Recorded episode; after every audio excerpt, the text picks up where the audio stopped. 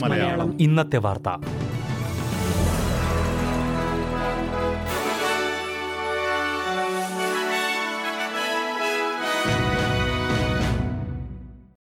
നമസ്കാരം. S B S Malayalam ഇന്നത്തെ വാർത്തയിലേക്ക് സ്വാഗതം. ഇന്ന് രണ്ടായിരത്തി ഇരുപത്തി മൂന്ന് ഫെബ്രുവരി ഇരുപത്തിയെട്ട് ചൊവ്വാഴ്ച.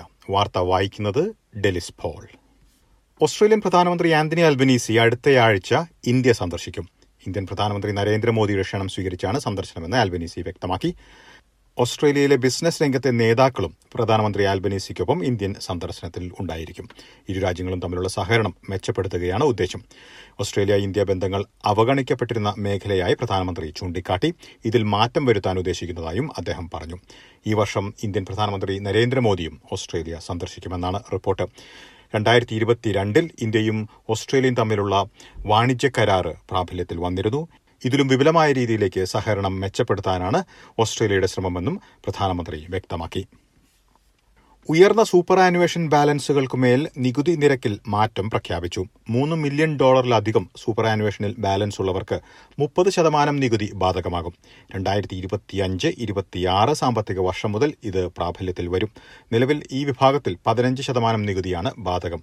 ഈ മാറ്റം എൺപതിനായിരത്തിൽ പരം ഓസ്ട്രേലിയക്കാരെ ബാധിക്കുമെന്നാണ് റിപ്പോർട്ട്. മാറ്റം നടപ്പിലാക്കിയ ആദ്യ വർഷം തന്നെ രണ്ട് ബില്യൺ ഡോളർ കൂടുതൽ നികുതി ഇനത്തിൽ ലഭിക്കും. ആധുനിക ഗൈഡഡ് മിസൈലുകൾ ഓസ്ട്രേലിയയ്ക്ക് വിൽക്കാൻ അമേരിക്കയുമായി ധാരണയായി. അറുപത്തിമൂന്ന് ദീർഘദൂര ഗൈഡഡ് മിസൈലുകളും ഇരുപത് പരിശീലന മിസൈലുകളും അമേരിക്കയോട് ഓസ്ട്രേലിയ ആവശ്യപ്പെട്ടിരുന്നു. ഓസ്ട്രേലിയൻ വിമാനങ്ങളെ സംരക്ഷിക്കുന്നതിനായി ശത്രുവിന്റെ വ്യോമ പ്രതിരോധ സംവിധാനങ്ങളെയും റഡാറിനെയും നശിപ്പിക്കുന്നതിനാണ് മിസൈലുകൾ രൂപകൽപ്പന ചെയ്തിരിക്കുന്നതെന്നാണ് റിപ്പോർട്ടുകൾ. മുന്നൂറ് മില്യൺ ഡോളറിലധികം വിലമതിക്കുന്ന ധാരണയിലാണ് ഓസ്ട്രേലിയയും അമേരിക്കയും ഏർപ്പെടുക. ന്യൂ സൌത്ത് വെയിൽസിലെ ലിസ്മോറിൽ കനത്ത നാശം വിതച്ച പ്രളയക്കെടുതിയുടെ വാർഷികത്തോടനുബന്ധിച്ച് പ്രദേശത്തുള്ളവർ ഓർമ്മയാചരിക്കുന്നതിനായി ഒരുമിച്ചുകൂടി. വെള്ളപ്പൊക്കത്തെ തുടർന്ന് അഞ്ചു പേർ മരിക്കുകയും മൂവായിരം വീടുകൾ നശിക്കുകയും ചെയ്തിരുന്നു. ലിസ്മോറിൽ നാൽപ്പത്തി അയ്യായിരം പേരെയാണ് വെള്ളപ്പൊക്കം ബാധിച്ചത്. ഇനി പ്രധാന നഗരങ്ങളിലെ നാളത്തെ കാലാവസ്ഥ കൂടി നോക്കാം. സിഡ്നിയിൽ മഴയ്ക്ക് സാധ്യത. പ്രതീക്ഷിക്കുന്ന കൂടിയ താപനില ഇരുപത്തിയെട്ട് ഡിഗ്രി സെൽഷ്യസ്. മെൽബണിൽ ഭാഗികമായി മേഘാവൃതമായിരിക്കും. പ്രതീക്ഷിക്കുന്ന കൂടിയ താപനില ഇരുപത്തിയൊന്ന് ഡിഗ്രി സെൽഷ്യസ്. ബ്രിസ്ബനിൽ തെളിഞ്ഞ കാലാവസ്ഥയ്ക്കുള്ള സാധ്യത. പ്രതീക്ഷിക്കുന്ന കൂടിയ താപനില മുപ്പത്തിമൂന്ന് ഡിഗ്രി. പെർത്തിൽ തെളിഞ്ഞ കാലാവസ്ഥയ്ക്കുള്ള സാധ്യത. പ്രതീക്ഷിക്കുന്ന കൂടിയ താപനില മുപ്പത്തിയേഴ് ഡിഗ്രി സെൽഷ്യസ്.